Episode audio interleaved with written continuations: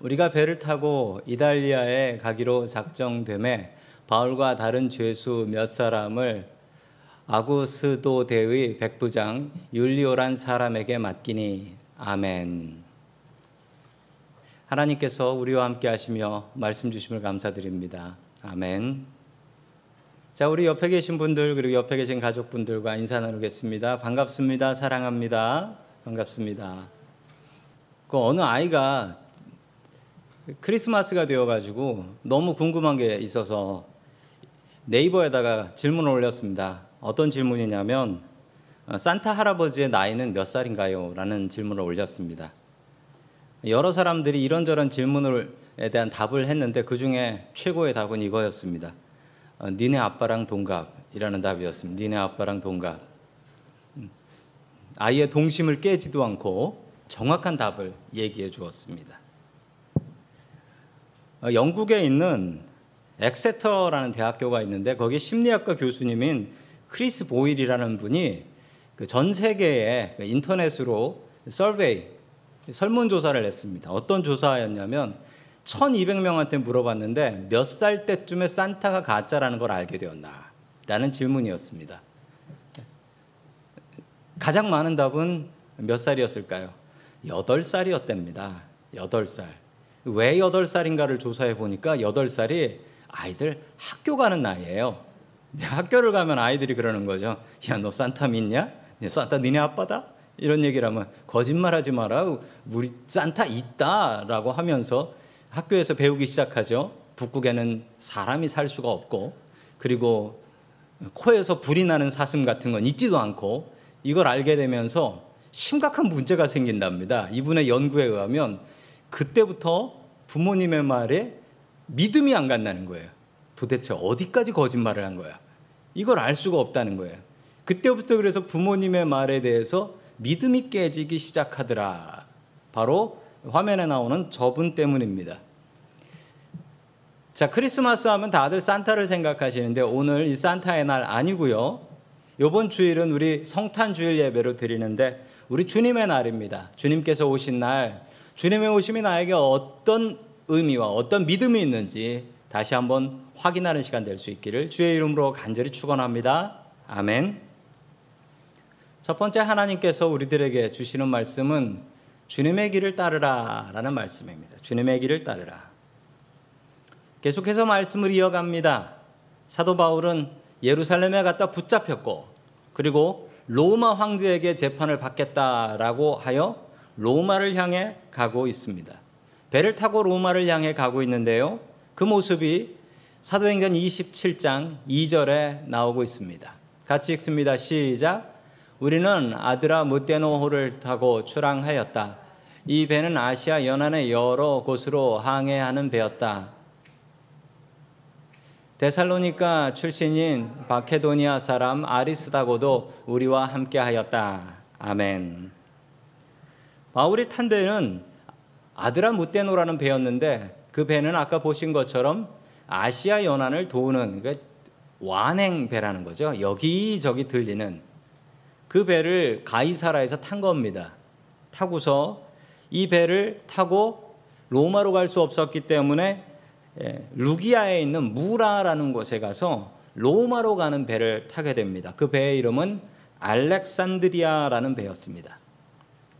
로마는 당시에 이렇게 배편이 잘 준비되어 있어서 돌아가는 배가 있고 직행 배가 있고 이렇게 배편을 잘 준비한 이유는 식민지를 잘 지배하고 식민지에서 걷어낸 것을 빨리 로마로 가져오게 하기 위해서 이런 배편들을 만들어 놓았던 것입니다.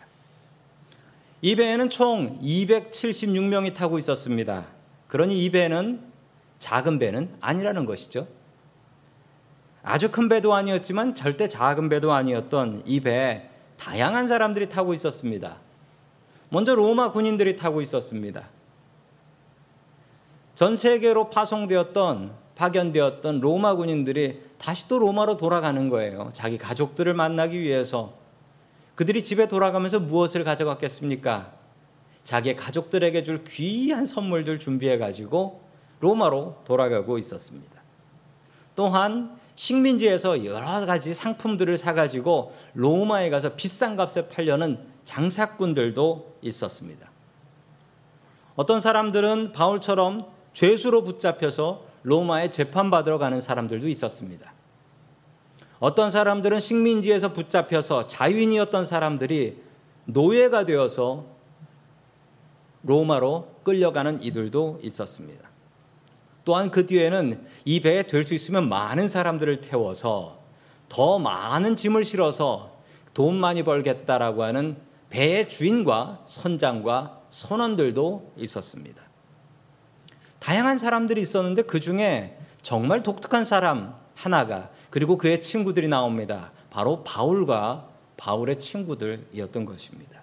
이들은 앞에 사람들하고 목적이 완전히 달랐습니다.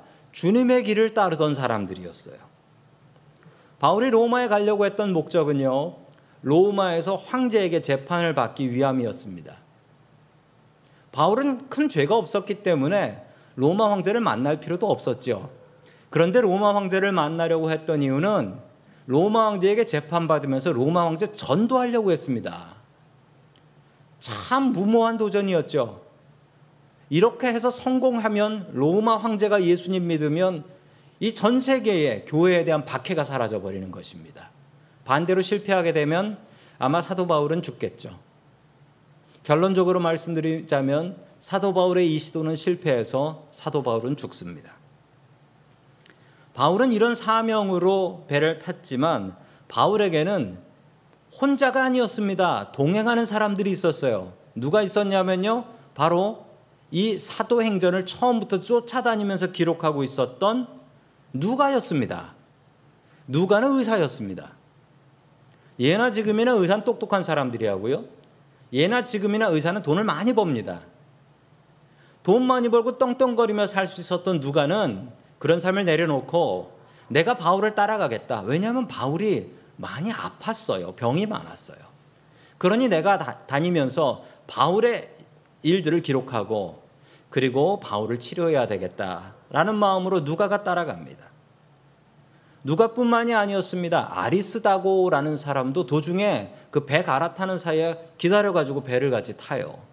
이 아리스다고는 데살로니카 출신 사람이었는데 원래 예수님을 믿던 사람이 아니었습니다. 그런데 사도 바울을 통해서 예수님을 믿게 되고 사도 바울의 제자가 됩니다. 스승님께서 죽으러 로마 가신다라는 소식을 들으니 이 아리스다고는 그럼 나도 스승님과 같이 가야겠네. 나도 죽으러 가야겠네라는 마음으로 배를 타고 로마를 향하게 되었던 것입니다. 앞에 열심히 돈 버는 군인들, 상인들, 그리고 뱃사람들하고는 완전히 다른 엉뚱한 목적을 가진 사람들입니다. 오히려 앞에 나온 사람들이 좀 더 현실적인 것 같습니다. 사도 바울과 그의 일행들은 너무나 이상적이고 합리적이지 않은 사람 같아 보입니다. 누가 성공한 인생일까요? 누가 성공한 인생을 사는 것일까요? 우리 모두 다 성공한 인생을 살고 싶습니다. 인생 성공의 기준은 무엇일까요? 어떤 분은 이렇게 얘기합니다. 나이 30전에 원밀리언 모으면 인생 성공. 그런 기준으로 우리의 인생을 생각할 수 있을까요? 그렇지 않습니다. 어떤 분이 사업을 하는데 일곱 번 사업을 크게 성공했어요. 근데 맨 마지막 사업을 실패했어요. 그래서 거지가 되었습니다. 성도 여러분들은 그분을 무엇이라 평가하시겠습니까? 망한 사람, 실패한 사람이라고 평가하지요. 왜 그렇습니까? 맨 마지막을 실패해서 아무것도 지금 없단 말입니다. 반대로 어떤 사업가는 일곱 번을 실패했어요. 그리고 나서 마지막에 성공해서 큰 부자가 되었습니다. 그럼 그분을 무엇이라 부르시겠습니까? 7전 8기, 불굴의 의지, 그리고 성공한 부자라고 부를 것입니다. 왜 그렇죠? 앞에 있었던 사람이 성공한 기간은 더 긴데 우리는 맨 마지막을 가지고 평가합니다. 맨 마지막 잘한 사람을 우리는 그것으로 그 사람을 성공했다, 실패했다라고 하지요. 우리의 맨 마지막은 무엇입니까? 우리의 맨 마지막은 죽음이고 무덤이고 아니요. 우린 믿음이 있으니까 그게 끝이 아니에요. 천국이 있습니다. 이것을 성공한 사람은 성공한 사람. 이것을 실패한 사람은 실패한 사람입니다. 우리가 성공한 길을 가는 방법은 주님께서 원하시는 주님의 길을 걸어가는 것입니다. 만약 그렇다면 우리의 삶이 약간은 힘겹고 어렵다 할지라도 그 삶은 분명히 끝내는 성공하는 길이기 때문입니다. 주님의 길을 따라가서 우리 모두 천국에서 만날 수 있기를 주의 이름으로 축원합니다. 아멘.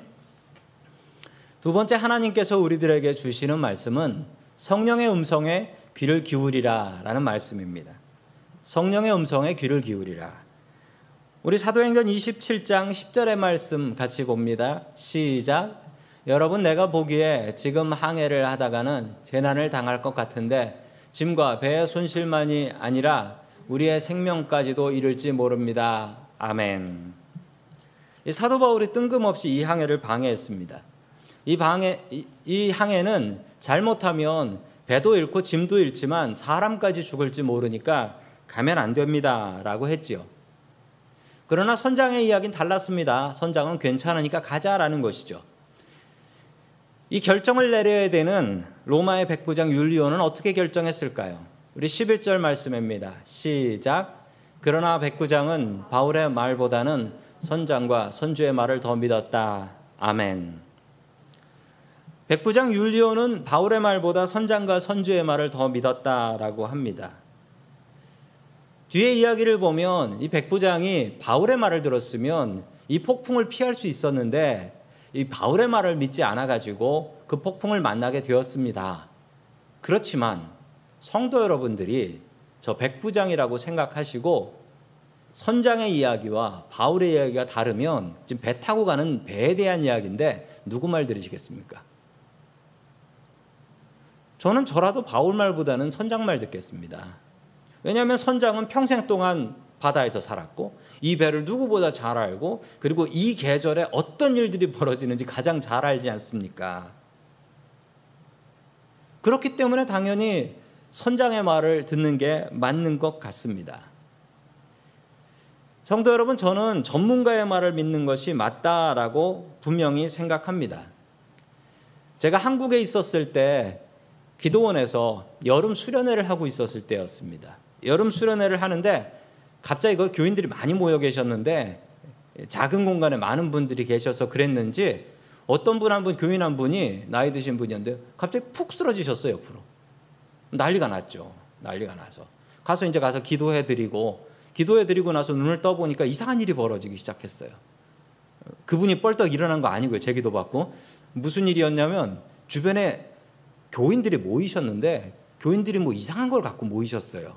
그러면서 뭔가 보니까 어떤 분은 이거 어디 기도원에서 떠온 거룩한 물이라고 이거 한번 드셔보시라고 이러는 분이 계셨고 어떤 분은 이분은 양반이었어요. 우황청심원이니까 이거 드셔보시라고. 어떤 분은 이게 뭔지도 모르는 약을 꺼내면서 이게 정말 용한 한의원한테서 지어온 거라고 이거 드셔. 그분이 그걸 다 드셨네? 그리고 정신을 잃으셨어요, 아예. 정신을 잃으셔서 119에 실려가셨습니다. 119에. 그때 제가 깨달았습니다. 아, 아프면 병원에 가야 되는구나. 아프면 병원에 가야 됩니다. 저는 전문가의 말을 믿습니다. 백 부장이 선장과 선주의 말을 믿은 것은 어쩌면 아주 합리적인 결정일 수 있습니다. 그러나 여기서 중요한 문제가 있는데 사람은 실수를 하는 것이고 또 하나는 이 선장과 선주는 이 바다가 위험하다는 사실을 알고 있었습니다. 이 계절에 유라굴로가 불 수 있다라는 사실을 알고 있었고 잘못하면 죽을 수도 있다라는 사실 이미 알고 있었습니다. 그러나 그들에겐 욕심이 있었죠. 이 배를 놀리면은 어떡하나. 이 배를 띄워야지. 그리고 유라굴로 안 만나면 되는 거 아닌가. 이 욕심으로 배를 띄웠고 이들은 뒤에 보면 풍랑을 만난 뒤에 배를 너무 잘 알기 때문에 자기네들끼리만 도망치려 합니다. 참 안타까운 모습이죠. 그래서 우리는 전문가의 말을 분명히 들어야 됩니다. 그러나 성령님의 음성에 귀를 기울일 수 있어야 됩니다. 우리는 믿는 사람들입니다. 성령님께서는 사람들이 모르는 것을 알려주신다라는 것입니다. 그래서 우리는 마음을 비워놓고 주님 앞에 기도하며 주님의 음성을 들으려고 애써야 합니다. 나 혼자 못 들으면요. 다른 분들에게 기도 제목 부탁하셔야죠. 저를 위해서 기도해 주세요. 같이 들읍시다. 목사에게 부탁하셔야죠. 그리고 저희 교회는 중보기도팀이라는 좋은 기도팀이 있어요. 거기다가 기도 부탁하셔야죠. 저한테 기도 부탁하시면 중보기도팀에서 같이 기도합니다. 이 같이 기도하는 힘은 엄청나게 강한 힘이 있어서 한 사람의 실수를 만회하고도 남음이 있습니다. 성도 여러분, 여러분들 뒤에는 우리 중보기도 팀이 있습니다. 혼자 고민하지 마시고 기도 제목 주셔서 성령님의 음성에 우리 같이 귀 기울일 수 있는 저와 성도 여러분들 될 수 있기를 주의 이름으로 간절히 축원합니다. 아멘. 마지막 세 번째로 하나님께서 우리들에게 주시는 말씀은 예수가 함께 하시니 시험이 오나 겁 없네. 우리 찬양이지요. 찬송가. 예수가 함께 하시니 시험이 오나 겁이 없습니다. 이렇게 큰 소리 치던 선장과 선주는 코가 납작해지는데 그 이유는 너무나 잔잔했던 바다가 갑 자기 뒤바뀌며 유라굴로라는 폭풍을 만나게 되었던 것입니다. 우리 사도행전 27장 14절 봅니다. 시작. 그런데 얼마 안 되어서 유라굴로라는 폭풍이 섬 쪽에서 몰아쳤다. 아멘. 유라굴로라는 말의 뜻은 북동풍이라는 뜻입니다. 북동 쪽에서 바람이 분다. 그 얘기는 무슨 얘기냐면 북동쪽이 어느 쪽이냐면 바울이 탄 배가 북동쪽으로 가야지 로마가 나와요. 로마에서 바람이 부니 이 바람이 무엇입니까? 역풍이죠. 헤드윈입니다. 그러니 배가 앞으로 나갈 수가 없는 것이고 배도 너무 불안하고 침몰하게 된 것이지요. 276명이나 탄 큰 배였지만 이 배는 정처 없이 떠다니게 됩니다. 이 모습을 보면 지금 우리들이 살아가는 이 세상이 유라굴로 만난 세상 같습니다. 코로나로 인해서 전 세계가 다 고통을 당하고 있어서 전 세계 어느 나라도 이 코로나로부터 자유로운 나라가 없습니다. 그리고 전 세계의 가장 큰 superpower라고 하는 초강대국 미국이 전 세계에서 코로나 1등을 하고 있습니다. 놀라지 마십시오. 어제까지 제가 통계를 보니까 미국에 코로나 걸린 분은 전 인구 중에 18명 중에 한 명이 코로나에 걸리셨던 거예요. 18명 중에 한 명. 이게 도대체 얼마까지 갈지 알 수가 없습니다. 경제가 멈추고 식당이 망하고 비즈니스들이 문을 닫고 또 미국에서 이런 거 볼 줄 몰랐는데 마켓에 가면 줄 서가지고 사람들이 사재기 한다고 사재기 한다고 물건들 사가지고 쓸데없는 것도 집에다 사놓고 우리 교회는 어떻습니까? 우리 교회 예배 못 드린 게 총 일곱 달이 넘어요. 모여서 예배를 못 드리고 있어요. 우리가 예상한 것도 아니고 우리가 기대한 것도 아니고 우리가 바랬던 것도 아니며 우리가 풀 수 있는 것도 아닙니다. 유라굴로 속에서 살기 위해서 애쓰는 이 선원들의 뱃사람들의 모습이 꼭 우리들의 모습 같습니다. 우리 18절 말씀 같이 봅니다. 시작. 우리는 풍에 몹시 시달리고 있었는데 다음 날 선원들은 짐을 바다에 내던졌고 아멘. 이들이 살려고 했던 것은 식민지에서 그렇게 귀하게 얻은 물건들 로마에 가서 팔아서 큰 돈 벌 물건들, 돈 되는 물건들, 내 가족들에게 가져가려고 가져온 귀하고 소중한 물건들, 나의 소중한 물건들을 바다에다가 던지기 시작한 거예요, 바다에다가. 이 귀한 것을. 지금 우리들의 모습도 이 모습과 비슷합니다. 코로나의 상황 속에서 가정과 비즈니스를 살리려고 자신이 가진 것을 어떻게든 처분해서라도 살아보려고 하는 모습이 이 뱃사람들의 모습과 얼마나 똑같은지 모르겠습니다. 계속해서 20절의 말씀 봅니다. 시작. 여러 날 동안 해도 별도 보이지 않고 거센 바람만이 심하게 불었으므로 우리는 살아남으리라는 희망을 점점 잃었다. 사람은 오랫동안 아무것도 먹지 못하고 있었다. 아멘. 살려는 희망이 사라졌어요. 이렇게 좌절하고 우울해하는 사람들의 특징이 있습니다. 어디 밖에 나가보려고 하지도 않고 움직이려고 하지도 않고 심지어 먹으려고도 하지 않습니다. 먹으려. 이 뱃사람들이 먹질 않는 거예요. 먹, 먹질 않으니까 아무것도 할 수 있는 일이 없었던 것이죠. 지금 코로나의 상황도 마찬가지입니다. 계속해서 불안해지는 가정과 또한 사업장과 불안한 직장 때문에 잠 못 이루는 분들 많으시고 또 너무 걱정돼서 잘 먹지 못하는 분 계시고 또 어떤 분들은 너무 걱정돼서 많이 드시는 분도 계시다고 하더라고요. 요즘의 상황과 얼마나 비슷한지 모르겠습니다. 그때 바울이 나타나서 이렇게 이야기를 합니다. 우리 22절의 말씀 같이 봅니다. 시작. 그러나 이제 나는 여러분에게 권합니다. 기운을 내십시오. 이 배만 이를 뿐 여러분 가운데 한 사람도 목숨을 잃지는 않을 것입니다. 아멘. 바울이 두려움에 떨고 있었던 선원들과 군인들에게 용기를 주기 시작합니다. 바울이 처음부터 나가면 죽습니다. 라고 얘기했던 사실을 알고 있었기 때문에 사람들은 바울을 죄수 중의 하나로 보지 않았고 저분의 말이 옳다. 저분은 선지자다. 저분의 말을 따라야 했는데 라는 마음이었기 때문에 사람들은 바울의 이야기에 귀를 쫑긋하며 듣고 있었습니다. 바울의 위로는 우리가 배는 잃을 것이지만 사람은 한 명도 죽지 않습니다. 라는 복되고 귀한 말씀을 선포하게 됩니다. 바울은 어떻게 이 상황을 다 알고 있었을까요? 선장도 모르는 바다를 어떻게 바울은 이렇게 잘 알고 있었을까요? 바울의 사명, 미션 때문이었습니다. 자, 24절 말씀 봅니다. 시작. 바울아, 두려워하지 말아라. 너는 반드시 황제 앞에 서야 한다. 보아라.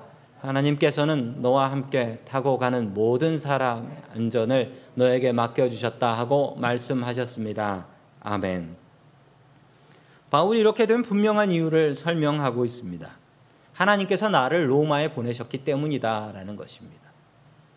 나는 로마에 가야 되기 때문에 로마에 가기 전엔 아플 수도 없고 다칠 수도 없고 죽을 수도 없다. 나는 로마에 가야 하니까 이 사명 때문에. 다시 한번 사도행전 27장의 내용을 곰곰이 살펴보면 이 배는 원래 죽어야 될 배였습니다. 이 배의 운명은 지중해에 빠져서 배도 잃고 사람도 모두 죽어야 될 운명이었습니다. 마침 그때 배가 출발하는 그때에 그곳에 유라굴로가 지나갈 예정이었으니까요. 그래서 성령님께서는 바울을 통해 말씀하셨습니다. 너희들 입에 타고 나가면 분명히 죽어. 그러니까 나가면 안 돼. 원래 바울도 죽어야 되는 것인데 이 고집 부려서 나간 이 배는 침몰해야 되는 건데 하나님께서 특별히 예외로 기적적으로 바울을 살려주시고 이 배의 사람들도 살려주십니다. 그 이유는 네가 살아서 로마에 가야 되는데 네가 그 배에서 죽으면 어떡하니? 너는 무조건 살아서 로마에 가야 된다. 그래서 살려주신 거예요. 즉 바울 덕분에 나머지 273명은 덤으로 산 겁니다. 계속해서 35절의 말씀 같이 봅니다. 시작. 바울은 이렇게 말하고 나서 빵을 들어 모든 사람 앞에서 하나님께 감사를 드리고 떼어서 먹기 시작하였다. 아멘. 풍랑이 더욱더 심해지고 배 위에는 공포가 가득해졌습니다. 도대체 며칠째 바람이 부는 것이며 며칠째 하늘이 보이지 않습니다. 바울은 먹고 힘내라고 했습니다. 그러면서 빵을 들어서 하나님 앞에 감사 기도를 하고 떼어서 나눠 먹기 시작했습니다. 이 모습이 무엇인가요? 성만찬 아닙니까? 예수님께서 하셨던 성만찬의 모습입니다. 죽음의 공포가 가득하던 배 위에 평화가 몰려왔습니다. 바울이 나눠준 빵을 먹고 사람들은 힘을 냈고 그리고 잠시 뒤에 모두 다 구조됩니다. 2차 세계대전 때 영국군들이 잡혀 있는 독일군 포로 수용소에서 있었던 일입니다. 독일군들이 영국군들을 골탕 먹이려고 그 많은 영국군들이 있는데 밥을 안 주고 굶겼다가 그 많은 사람들에게 빵 한 덩어리를 던져줬습니다. 그리고 센 놈이 집어 먹어라. 싸우라는 거죠. 센 놈이 집어 먹어라. 그러자 이 빵을 먹으려고 영국군들이 싸움이 벌어지기 시작했습니다. 그때 어떤 어린 젊은 병사 하나가 소리를 지르며 얘기했습니다. 이러지들 마십시오. 이게 저 독일군들이 원하는 거 아닙니까? 우리 그러지 마시고요. 우리 그 빵을 갖고 할 수 있는 귀한 일이 하나 있습니다. 이 빵으로 우리 성만찬을 하시죠. 그리고 이 청년은 이 청년은 그 빵을 들어서 기도를 하고 그리고 떼어서 나눠 먹기 시작했습니다. 근데 참 기적적인 것은요. 그 빵을 다 나눠 먹었는데 다 나눠 먹고도 남았어요. 그 빵이 남았어요. 부족하지 않았습니다. 싸움판이 되어 버릴 뻔한 그 자리가 기쁨의 자리가 되었습니다. 그 비결은 무엇이었을까요? 주님이 함께 계셨기 때문입니다. 우리는 지금 유라글로를 제대로 맞았습니다. 이 코로나가 어떻게 해결될지 이제 백신이 나온다고 하는데 백신이 뭐 전 국민이 맞을 수 있는 것도 아니고 전 국민이 문제가 아니라 전 세계가 맞아야 되는데 이거 뭐 힘센 나라들만 백신 있고 힘없는 나라들 없으면 뭐 그 나라 사람들이 그 나라 사람들만 걸려 죽습니까? 여행하면서 전 세계로 다 퍼뜨리지. 백신을 안 맞겠다는 사람도 있고 또 백신이 변종이 생기면 백신 다시 만들어야 된대요. 이 바이러스 변종 때문에. 이거 답 없습니다. 주님께서 해결해 주셔야 합니다. 276명이 탄 알렉산드리아호는 원래 침몰해서 다 죽어야 될 운명이었지만 주님께서 특별히 살려주셨습니다. 그 배에 함께 하셨기 때문입니다. 오늘은 성탄 주일입니다.